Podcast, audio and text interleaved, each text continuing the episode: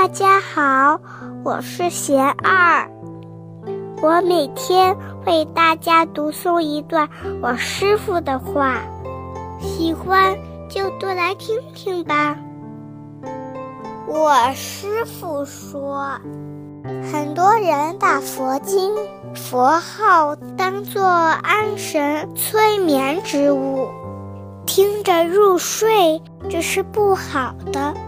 久而久之，养成恶习，一听到佛法就想睡觉，岂不是愚痴之因吗？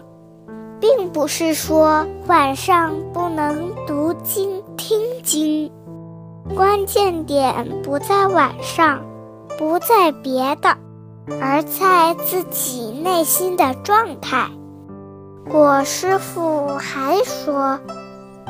之前要扫除障碍，端正动机，把自己的高慢心、怀疑心放下，把过去的执见都放下，多思维听闻佛法的意义和价值。听法不是听故事凑热闹，而是要开启智慧。